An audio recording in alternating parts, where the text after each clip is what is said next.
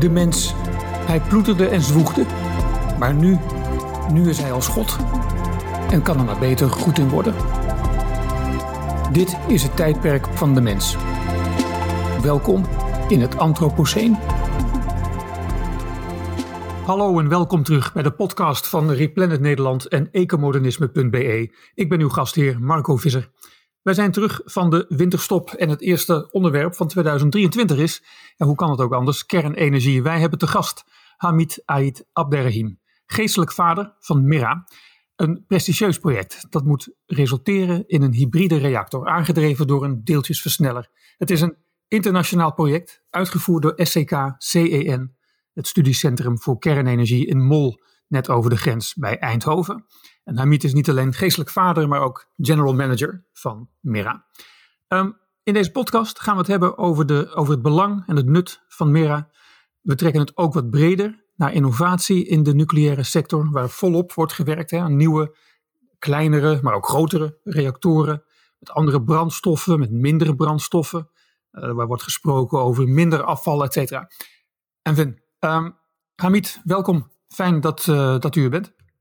Goedemorgen, dank u voor de uitnodiging. Wij uh, spraken net al even over onze poging om te proberen een juiste balans te vinden tussen het technische verhaal en de maatschappelijke relevantie. Um, stel, u bent op een, um, op een, op een buurtbarbecue en vertelt aan uw nieuwe buurman en buurvrouw in ongeveer één minuut wat voor werk u doet. Wat zegt u dan? We werken eigenlijk, uh, ik werk in de nucleaire technologie om te proberen eigenlijk de maatschappelijke problemen op te lossen. En als je kijkt naar de nucleaire sector, zijn uh, en nucleaire energie zijn twee grote problemen die op onze tafel liggen. Eerst de problematiek van de kernafval. Iedereen zegt dikwijls zonder te weten waarover men spreekt dat er is geen oplossing voor kernafval en daarmee kernenergie is problematisch. Tweede zaak dat we horen ook dikwijls is de veiligheid en ook de langtermijn van kernenergie. Waarom zouden we een energiebron gebruiken voor 100 jaar en we laten achter ons een probleem van 1 miljoen jaar. Dat is ook iets die leeft bij de mensen. En ik denk die twee problemen of twee issues moeten beantwoord worden aan de bevolking. Ja, helder. En, uh, en op zo'n buurtbarbecue, uh, dan vertelt u dit verhaal draaien de mensen zich dan snel af, omdat het toch allemaal met kernenergie te maken heeft. En ook al zoekt u naar, naar oplossingen voor de bekende problemen, um, vinden ze dat toch allemaal maar een beetje eng? Of, of zijn ze juist extra geïnteresseerd, omdat ze denken, ja, hier, staat dan iemand te praten die toch um, bezig is met, met concrete oplossingen? Eerlijk gezegd, ik heb altijd het, uh, de ervaring gehad vanaf het moment dat we spreken over de, laten we zeggen, de problemen die leven bij de gewone mens, onder andere die problematiek van de kernafval, dan zijn ze attent om te luisteren. Mm-hmm. En de eerste dan, vraag die komt naar voren, ja maar er zijn gebergten van kernafval. Dus dat zal niet makkelijk om dat te beheren. En de eerste, uh, laten we zeggen, uh, informatie die moet bekend gemaakt aan de gewone mens, is hoe groot is die probleem. Mm-hmm. En ik geef altijd het voorbeeld, omdat ja, we leven in België, ik ben morgen met Belgen aan het spreken in mijn barbecue. Ja. En ik zeg hun, kijk, de hoog radioactief afval, dat wil zeggen, die, die zijn de ernstig zijn die splijtstof, de gebruikssplijtstof. Ja. de afval die komt erbij. Met 40, omdat we zijn in België met 40 jaar normaal gezien uh, operatie van onze kerncentrales, dus we sluiten die. Oké, okay, vandaag we zijn terug aan het kijken. Misschien sommige van onze reactoren zullen verlengd worden, etc. Maar laat ons dat probleem apart. Ik zeg 40 jaar, zeven reactoren die produceren, sinds het begin tot nu toe, laat ons zeggen tussen 60% à 5, nu 50% van de elektriciteit van het land. De problematiek van die hoog radioactief afval is een voetbalveld met een dikte van 50 centimeter. Ja. Dat is al een verrassing voor de mensen. Mm -hmm. En dan, ik zeg bovendien, we kunnen die verkleinen door die innovatieve oplossing dat we zijn aan het onderzoeken. En onder andere het feit dat we gaan scheiding doen van de blijvend uranium en plutonium die is gefabriceerd in onze gebruikt splijtstof, in de huidige reactoren, dat kan je niet vermijden. Plus de, wat we noemen de zwaarder elementen dan uranium en plutonium, laten we zeggen, we noemen die actinidemineurs. Mm Die zijn ook 2 kilo en een half in een ton van gebruikt splijtstof. Dat kunnen we ook uithalen. En die drie, resterend uranium, plutonium en de actinide mineur, willen we nu gebruiken als splijtstof in machines zoals Mira. En we kunnen dan opnieuw energie meemaken. En we sturen eigenlijk naar de geologische berging alleen maar de fissieproducten. De kernen dat we hebben gesplitst om energie te maken, ja, die gaan beëindigen in de geologische berging. En met dat te doen, ga je het volume van de kernafval dat we gaan moeten beheren in onze geologische berging brengen naar eigenlijk een factor 100 kleiner. De inkorting van de radiotoxiciteit, ik zeg wel de radiotoxiciteit, niet de radioactiviteit. Radiotoxiciteit, we komen met van 300.000 jaar naar 300 jaar. Dat is een factor 1000. Dan we leven de tijden, geologische tijden, mhm. naar menselijke tijden. En dat is wat is het belangrijk voor de mens te horen. Omdat als ik zeg, ik ga iets bouwen en ook technisch, de uh, studies die zijn uh, gemaakt in België en andere landen voor die geologische berging, technisch, dat is allemaal in orde. Maar voor de gewone mensen om die aan te vaarden, wordt het moeilijk. Dan als wij brengen dan naar tijden die de mens kan begrijpen. In 300 jaar, er zijn uh, vandaag gebouwen zoals kerken, die zijn meer dan duizend jaar. De mhm. piramides zijn 6000, 8000 jaar. En die zijn nog daar naar ons te kijken en wij naar zij te, te, kijken. En dus dat verandert helemaal de discussie. Ja, ja, ja. ja. En daarmee, ik zeg, dan mensen zijn voorbereid om te luisteren en verder in te diepen. Ja, ja. Dus als, als, ik, u, als ik u samenvat, zegt u vooral dat um, uh, we zijn misschien geneigd te denken dat het gaat om, om grote hoeveelheden kernafval. Zeker ook in België, waar immers ja, ruim de meerderheid van de stroom in de afgelopen 40 jaar uit kerncentrales is gekomen. Um, maar in werkelijkheid gaat het, om het, uh, gaat het dus maar om een oppervlakte. U zei een, een voetbalveld hè, van 50 centimeter ja. uh, uitgesmeerd. Dus, dus die hoeveelheid, dat zal toch voor veel mensen een, een grote verrassing zijn, is uiteindelijk niet heel erg veel. Um, en, en, maar dan kun je nog zeggen, ja, de hoeveelheid is misschien laag, maar um, dat zegt nog niets over, de, over het probleem, over, over, over de giftigheid. Ja. En um, uh, daarvan zegt u, u wil, dat het, uh, u wil het afval gebruiken opnieuw in een reactor zoals die Mira-reactor waar wij het straks over, uh, over gaan hebben. Um, zodat de, de, de, uh, de hoeveelheid kernafval dat al is opgebouwd verder terug gaan dringen. Ja. En wat er uiteindelijk overblijft zal veel minder lang levend zijn dan het kernafval dat wij nu kennen. Ja. Um, en dat, daarvoor zal uiteindelijk een plek moeten worden gevonden uh, diep onder de grond. Dat is, dat is het idee hierachter. Ja, ja en de, dan de tweede probleem dat ik heb u gezegd waarom mensen de barbecue zeggen, ja, maar je gaat uh, energie maken voor 100 jaar en je creëert een probleem voor 300.000 jaar. Dat is niet aanvaardbaar. Maar dan, je begint eerst met dat problematiek van de lange termijn. Dan, doordat ze willen meer luisteren, je komt naar de tweede grote probleem die loopt in de hoofd van de mensen. Eigenlijk, kernenergie is niet uh, duurzaam. Dat is alleen maar 100 jaar of 200 jaar. Als je gaat kijken de hoeveelheid van uranium die bekend en uh, betaalbaar is. En nu als je zegt, ik zal heropwerking doen, ik zal recycleren, mm dan komt in een andere manier te, te denken en je doet circulaire economie met die splijtstof. En dat wil zeggen ja. Dat je gaat dan langer periode kernenergie gebruiken.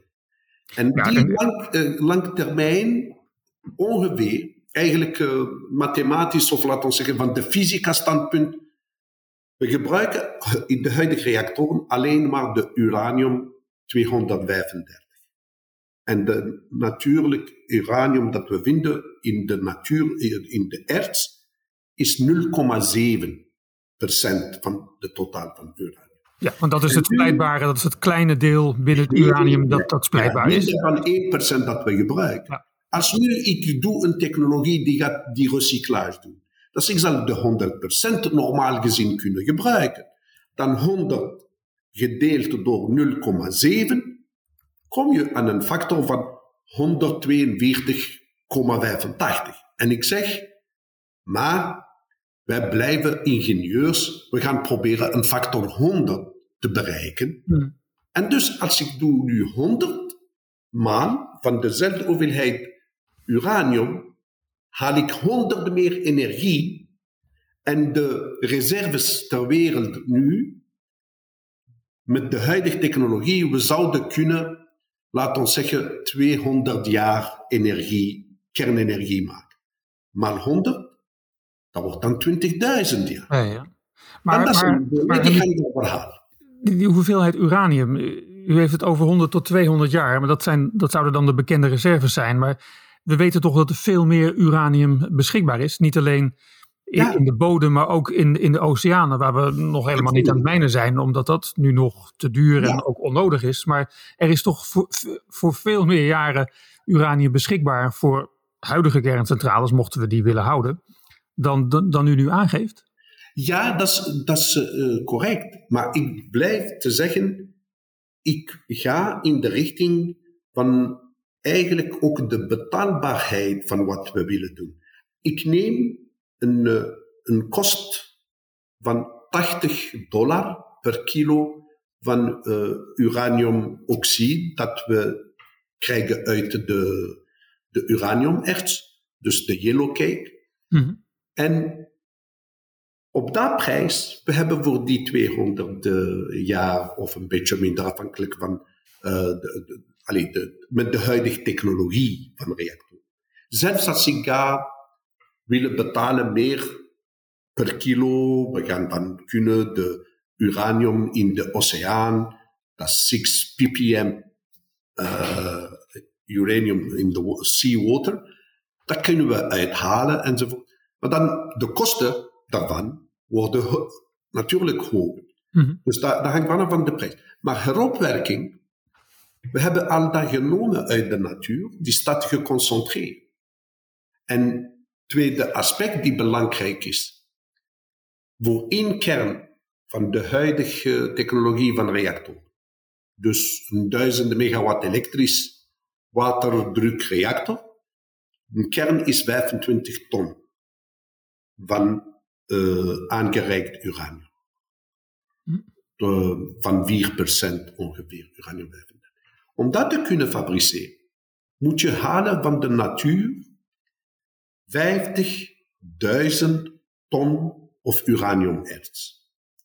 En dan we komen nu in de problematiek van de impact van een energie, welke energiebron dat je kijkt naar, moet je kijken naar je impact op uh, de milieu, het milieu.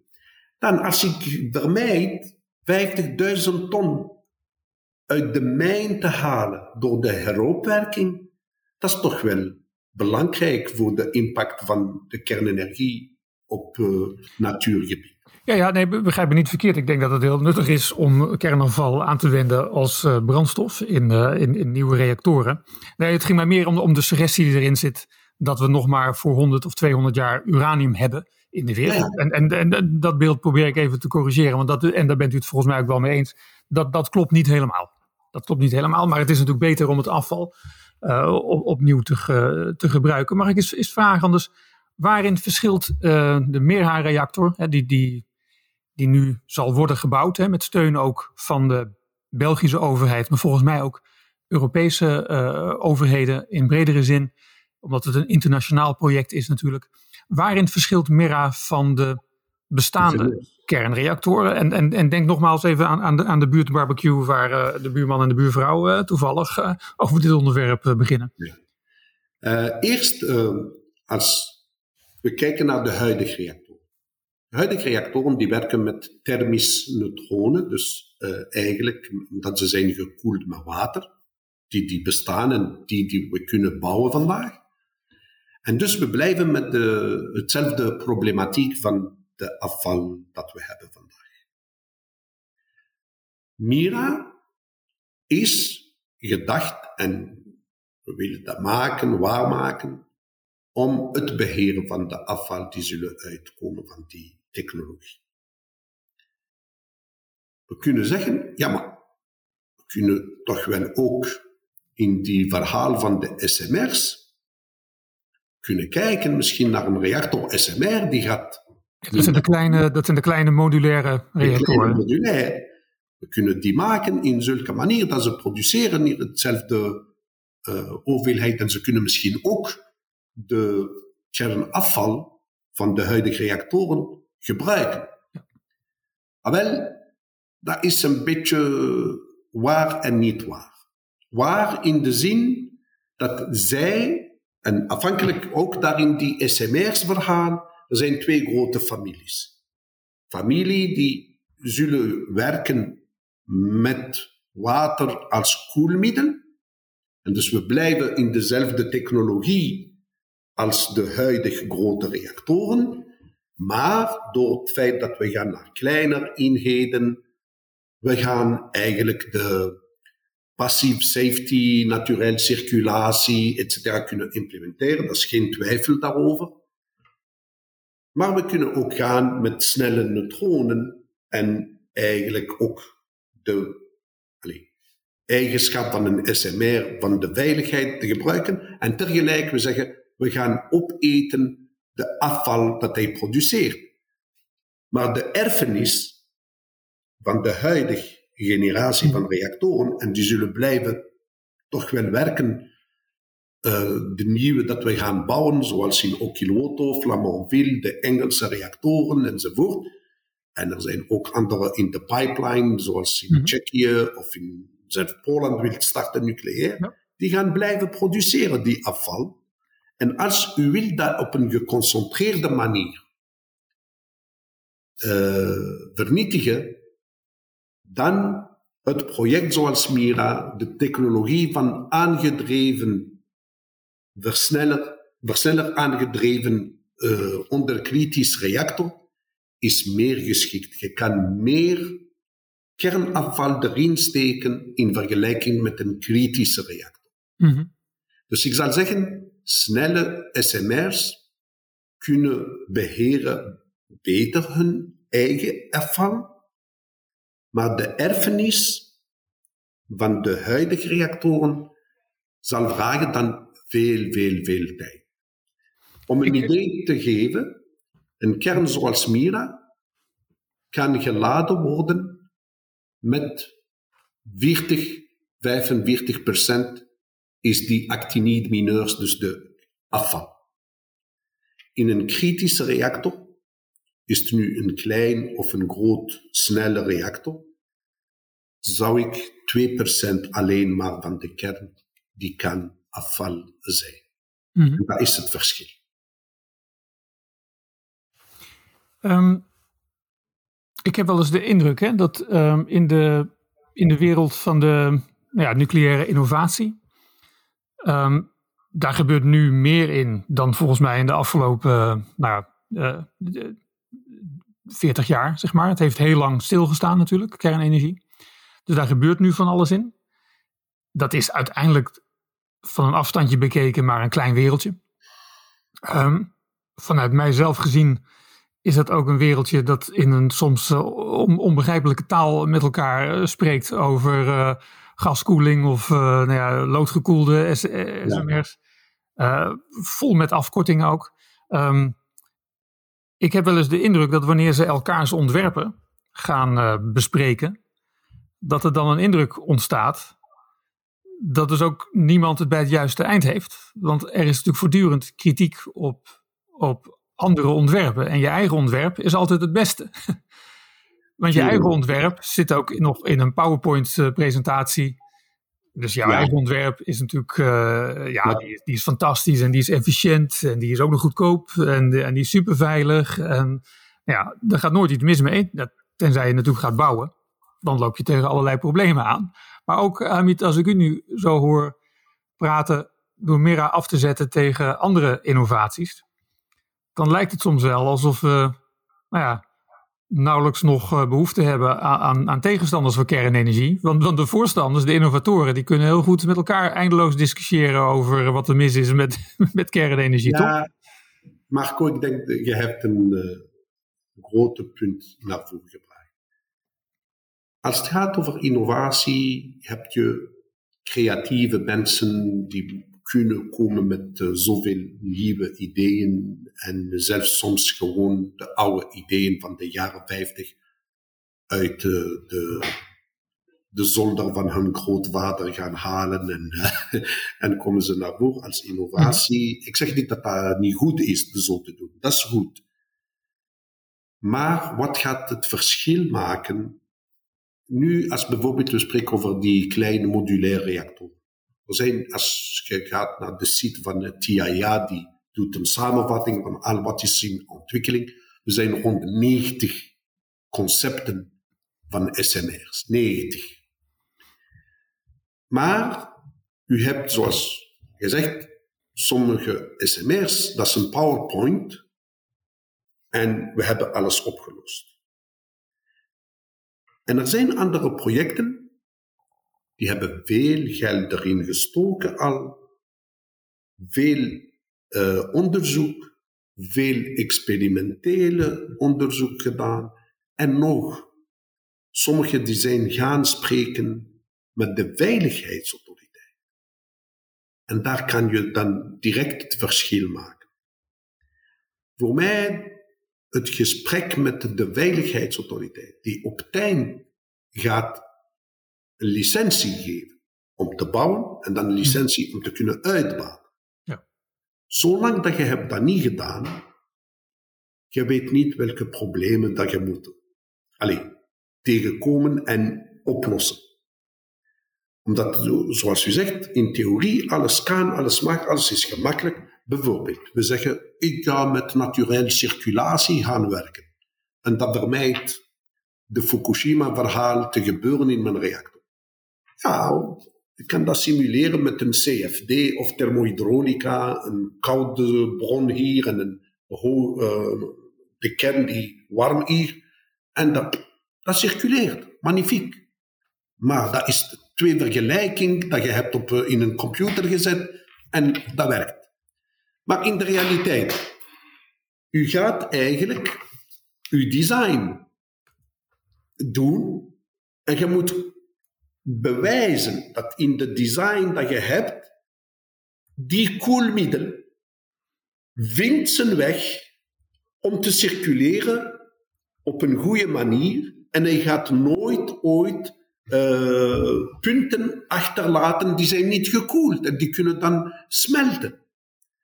En die soort van uh, experimentele werk is de eerste zaak die gaat je de vraag krijgen van uw veiligheidsautoriteit. We hebben gebouwd aan Mira op een schaal 1 op 6 met 25 tons van vloeibaar metaal erin. een simulatie van alle componenten die staan in de weg, in die circulatie, en dan te zien met al die ingewikkeld weg dat de vloeibare metaal moet vinden, en gaat het toch wel goed vinden en gaat blijven de, de reactor te koelen. Dat moet je doen. Anders, ja, in theorie, je hebt uh, fantastisch iets uh, naar voren gebracht. Is dat bewezen? Is de uh, veiligheidsautoriteit overtuigd met uw demonstratie of niet? En dat wat eigenlijk maakt het verschil in al die designs die zijn op tafel. Er zijn sommige, dat, ze zijn zelfs gebouwd, reactoren, kleine reactoren met water. Er zijn de Russen, de Chinezen, die hebben dat al gebouwd. En ze, zijn die aan het testen. De, uh, de andere, de sodium in het verleden waren gebouwd. Maar een nieuwe sodium kleine reactor met de, de karakteristiek dat ze vragen vandaag de veiligheidsautoriteit. Er is nog geen demonstrator gemaakt. Uh, de vloeibaar metaal, zwaar metalen. Er zijn experimenten met uh, uh, de voormalig programma van de onderboot, duikboot van de Russen. Mm -hmm. Maar er zijn ook prototypen van die reactoren in, on, in onderzoeklabos in Rusland. En wij hebben nu veel gedaan. Nou, dat, dat is natuurlijk zeker waar. Er is wel een duidelijk verschil, denk ik, tussen Mira en veel uh, innovatie waar we nu veel over horen. Veel innovatie waar we nu veel over horen komt bij, bij start-ups uh, vandaan, die, die echt ja. nog wel uh, in de beginjaren zitten. Mira bestaat volgens mij nu 25 jaar. Hè? 20 jaar. 20 jaar. Oh, ik dacht dat het al eerder uh, in 98 al begonnen was. Ah, oké. Okay. 98, ja, meer dan uh, ja, ja, 25 jaar zijn we dan. begonnen. Ja. En, en de grote acceleratie hebben we gekregen, in alle eerlijkheid, in 2010, door de eerste beslissing van onze regering om een uh,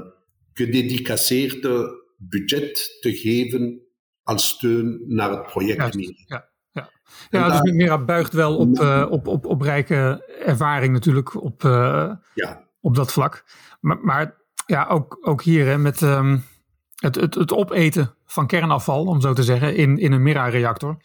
Dat kan ook in andere reactoren die we ook al kennen. Hè, de, de, in de snelle kweekreactoren, zoals we die ook in, uh, nou ja, in Japan hebben gezien. Hè. Monju heb je daar. de Phoenix in, in Frankrijk of, of de BN-types uh, van, uh, van, van, Rusland. Dus er zijn wel meerdere manieren die ook al uh, ervaring hebben waar ja. bepaalde problemen kunnen worden, kunnen worden opgelost. En, maar in die kritische reactoren, het verschil is dat de hoeveelheid dat je kan laden in de kern is beperkt, naar 2% van de kern. En in Mira, die is echt gedesigned met die onderkriticiteit en het feit dat we koppelen dat aan versneller, kunnen gaan tot 40% van de kern geladen met de kern.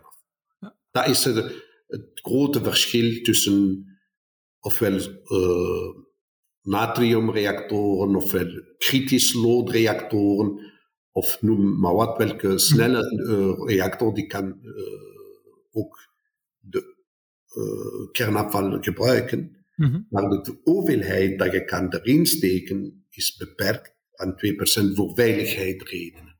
Ja. Je kan niet piloteren een kritische reactor met een grote hoeveelheid van activiteit. Ja. Dat is het verschil. En, en, als we nu weer eens teruggaan hè, naar, dat, um, naar de hoeveelheid kernafval die België tot nu toe heeft geproduceerd, dan hebben we dus uh, volgens uw berekening over een, een voetbalveld, een, een, een, laagje van 50 centimeter. Ja. Op een voetbalveld, dan gaat het om het hoog radioactieve ja. uh, materiaal. Ja. Uh, want er zijn ook nog hè, laag radioactief en middelradioactief. Nou, dat gaat allemaal op een, dat kan op een normalere manier met ander industrieel afval. Ja. Uh, komen we daarvan af. Dus van dat voetbalveld, um, wat, welk deel daarvan kan nu worden gebruikt opnieuw in een Mera-reactor? Uh, en, en, en welk deel hou je dan toch nog over? Omdat hè, het is natuurlijk een amalgaam van allerlei. Ja. In onze evaluatie, zoals ik heb gezegd, we gaan een factor 100 in volume. Dan kom je aan nu opgewarmd voetbalterrein met een tapijt van 5 mm radioactief, ultiem radioactief afval. Dat, van 5 uh, centimeter. Dat zou je overhouden nog? 5 mm, ja, dat is. Je kan dat niet vernietigen. Precies. Dan moet je dan een geologische berg. Ja, je kunt het niet vernietigen, maar je kunt het ook niet opnieuw gebruiken in, in welke reactor die we nee, nu toe nee, ook. Uh, de, eigenlijk de splijtingsproducten dat we uh, komen uh, in ieder geval, en die zijn langdurig qua tijd, die zijn niet radiotoxisch, maar qua radioactiviteit zijn langdurig. En dan moet je toch wel naar de geologische berg. Ja. Ik zou noemen de ultime radioactive waste. Ja. Dus, dus dan ga je van dat laagje op het voetbalveld van 50 centimeter naar 5 millimeter. Ja. En die tussenliggende naar 49,5 centimeter die zou, uh, dat zou allemaal in een Mira-reactor uh, kunnen worden. In, in een Mira. Mira is een, nog een demonstratiereactor. Uh, dat, dat, is niet een industriële machine die kan dat opeten. of hij kan het, maar dat zal al heel lang zijn, hè, omdat de kern van Mira is klein. Hè. Dat is niet een enorme reactor, dat is alleen maar 70 megawatt thermisch. Uh, dus dat is klein. We hm. hebben ook de berekening gedaan voor gans Europa. Dus uh, in de, voor de, de brexit hebben we die in een Europees project daar gedaan. Al de 144 reactoren in de Europese Unie, de hoeveelheid afval dat ze kunnen produceren, dat ze produceren, niet dat ze kunnen, dat ze produceren, en de behandeling met een ADS, een industrieel ADS-route, we zijn gekomen dat uh, met 15 uh, reactoren type ADS van 400 megawatt thermisch voor elke van die eenheden, dus 15 maal 400, dat wil zeggen 6000 megawatt thermisch van ADS kan je behandelen die actinidemineurs van de 144 reactoren van Europa mm -hmm. in een periode van 35 à 40 jaar. En dan zou, het, dan zou dit gedeelte uh, op zijn, om het zo te zeggen? Ja, dat is eigenlijk. We moeten 15 van die machines bouwen ja. op industriële schaal, dus 400 megawatt per machine. Ja. En ik zeg 15 maal 400, dat is 6000 megawatt thermisch. Dat is eigenlijk een site die kleiner is in, qua vermogen dan de site van Doel of Tihange bij ons in België, die 9000 megawatt in ja. elke site hebben. Dus dat is voorstelbaar dat we maken één uniek site voor gans Europa, waar we gaan die behandeling doen. En wat is het voordeel daarvan? Is het feit dat je gaat niet, als we zeggen die producten zijn gevaarlijk. We moeten die vernietigen, omdat we hebben schrik dat in de verre toekomst die zullen een probleem veroorzaken naar onze uh, kinderen of kleinkinderen, of nog de vierde generatie naar hun. En om dat te kunnen vermijden, zouden we vandaag beginnen te transporteren die eh, gevaarlijke stoffen naar verschillende sites in Europa. En dat is wat ook het verhaal van ik kan het doen in snelle reactoren, maar ik kan alleen maar 2% hmm. erin steken van afval. Dan dat wil zeggen dat ik moet transporteren naar die reactoren, van de heropwerkingplaats naar die andere sites. En dus daarom het verhaal van onderkritisch reactoren is zo aantrekkelijk dat we kunnen dat samen doen op Europees niveau.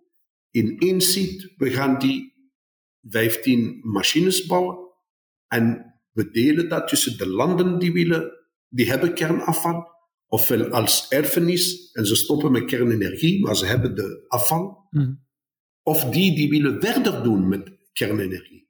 Dat is ook een voordeel dat uw afvalstroom is behandeld apart dan uw energieproductiestroom. Mhm ja. Mera is natuurlijk gevestigd in, eh, in Mol, in België. Ehm, maar het is al lang geen Belgisch project meer. Hè? Het is een internationaal samenwerkingsproject volgens mij. Kunt u daar eens even wat context bij, bij, bij geven? In hoeverre wordt Mera gesteund door, door, welke internationale ja, overheden, misschien universiteiten ook, die erbij betrokken zijn? Wat is de schaal hier?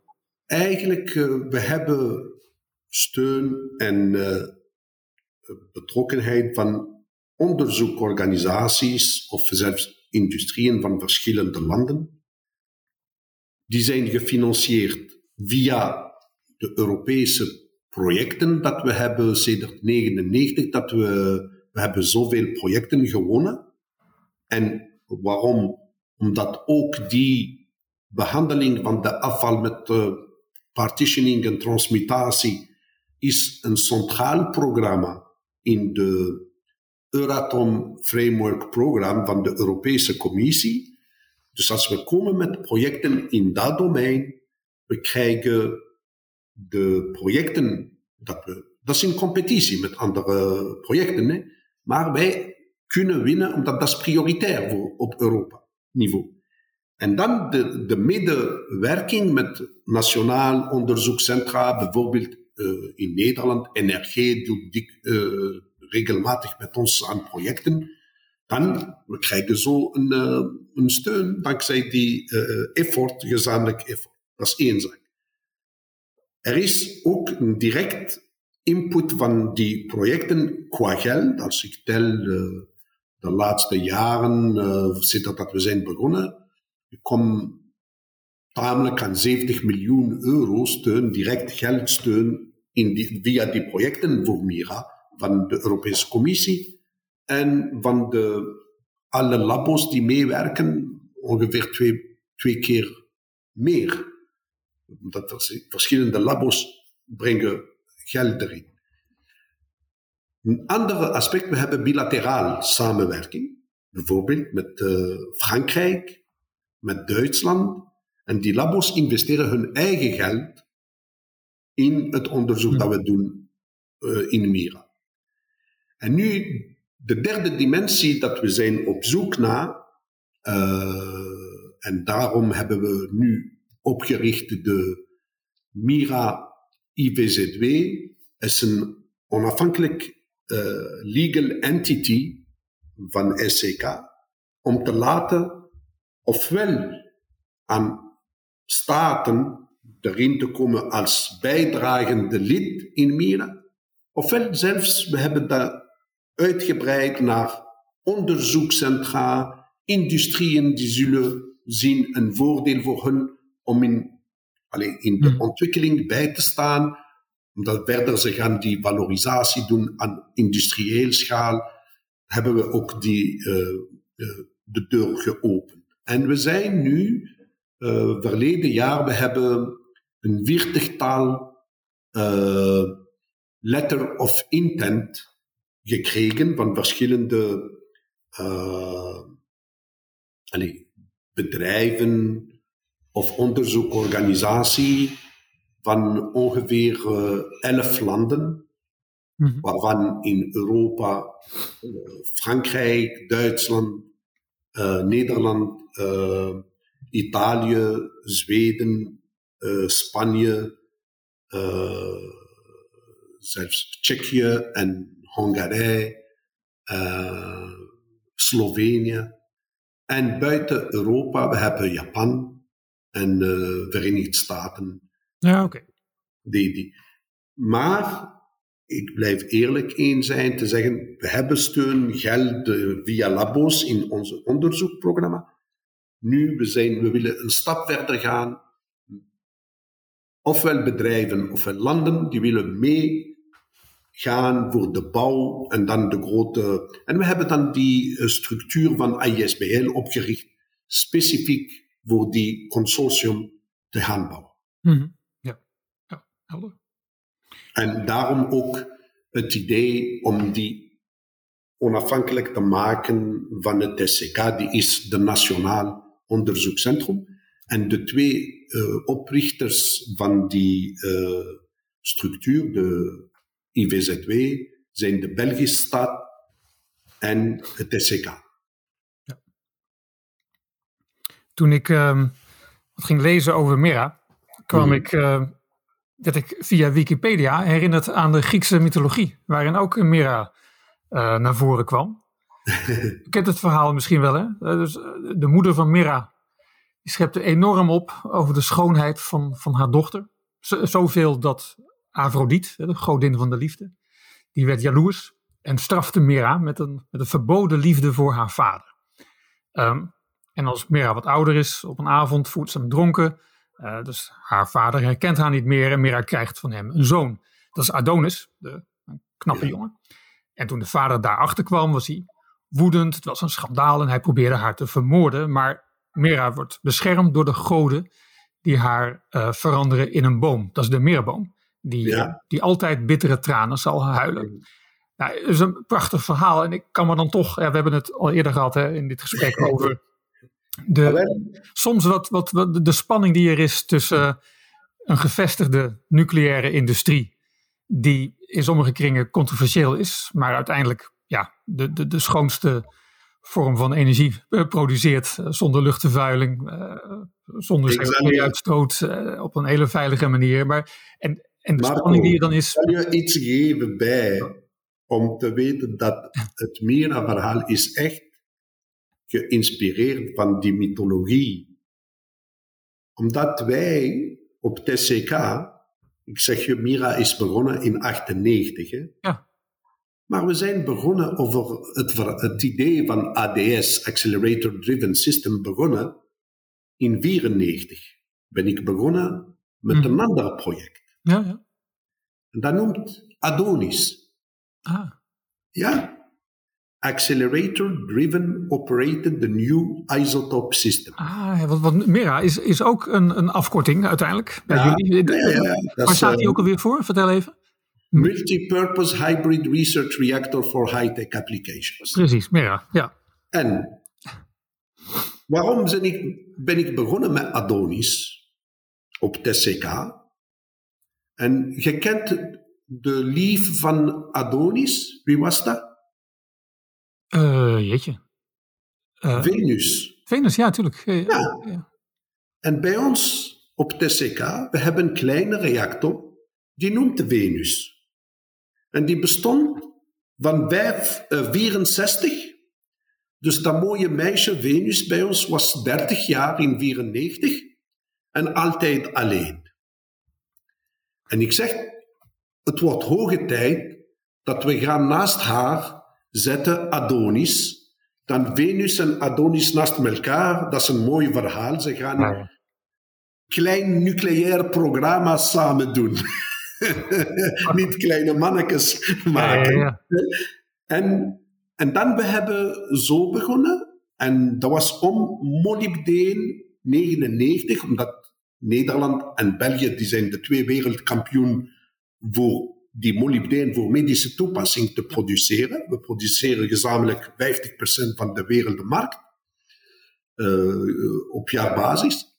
Dan, wij we waren aan het kijken, kunnen we met een andere manier dan, we doen dat met BR2, maar kunnen we met iets lichter gaan dat produceren? En was het idee om een versneller te koppelen met een subkritische reactor die gemaakt met die doelwitten van uranium 35 enzovoort. Mm. En hadden we genoemd Adonis. Ja. Dan, na twee jaar van ontwikkeling, hebben we dat op tafel van onze raad van bestuur gebracht.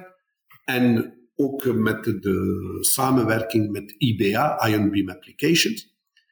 En dan was gezegd tegen ons, ja mannetjes, dat is uh, niet een onderzoekprogramma, dat is puur commercieel programma dat jullie willen maken. Mm -hmm. uh, en uh, wij zijn onderzoekinstelling. Pak die idee en probeer iets verder te ontwikkelen om met iets voor onderzoek mee te komen. En zo hebben we 97 jaar genomen om een beetje te kijken wat kunnen we vanuit die idee van. Adonis uitbreiden. En dan zijn we gekomen naar die problematiek van de afval enzovoort. En dan uh, was het gezegd, uh, als we hebben dat gepresenteerd aan de raad van bestuur, het was gezegd gedurende de vergadering, en hoe noemt die nieuwe project dan? Eerlijk gezegd, ik had geen naam. Dan on the spot, ik heb gedacht aan de moeder van Adonis, ja, ja. dat noemt Mira. Ja. Dat, ik zeg, Mira haar verhaal met haar vader is een beetje dubieus, een beetje incest. En wij zijn ook een raar verhaal aan het maken. We hebben al de zoon gemaakt en we moeten nu in de tijd naar achter gaan en moeten dan iets eh, groter maken. Dat is de moeder. En ik zeg dan, we noemen haar Mira.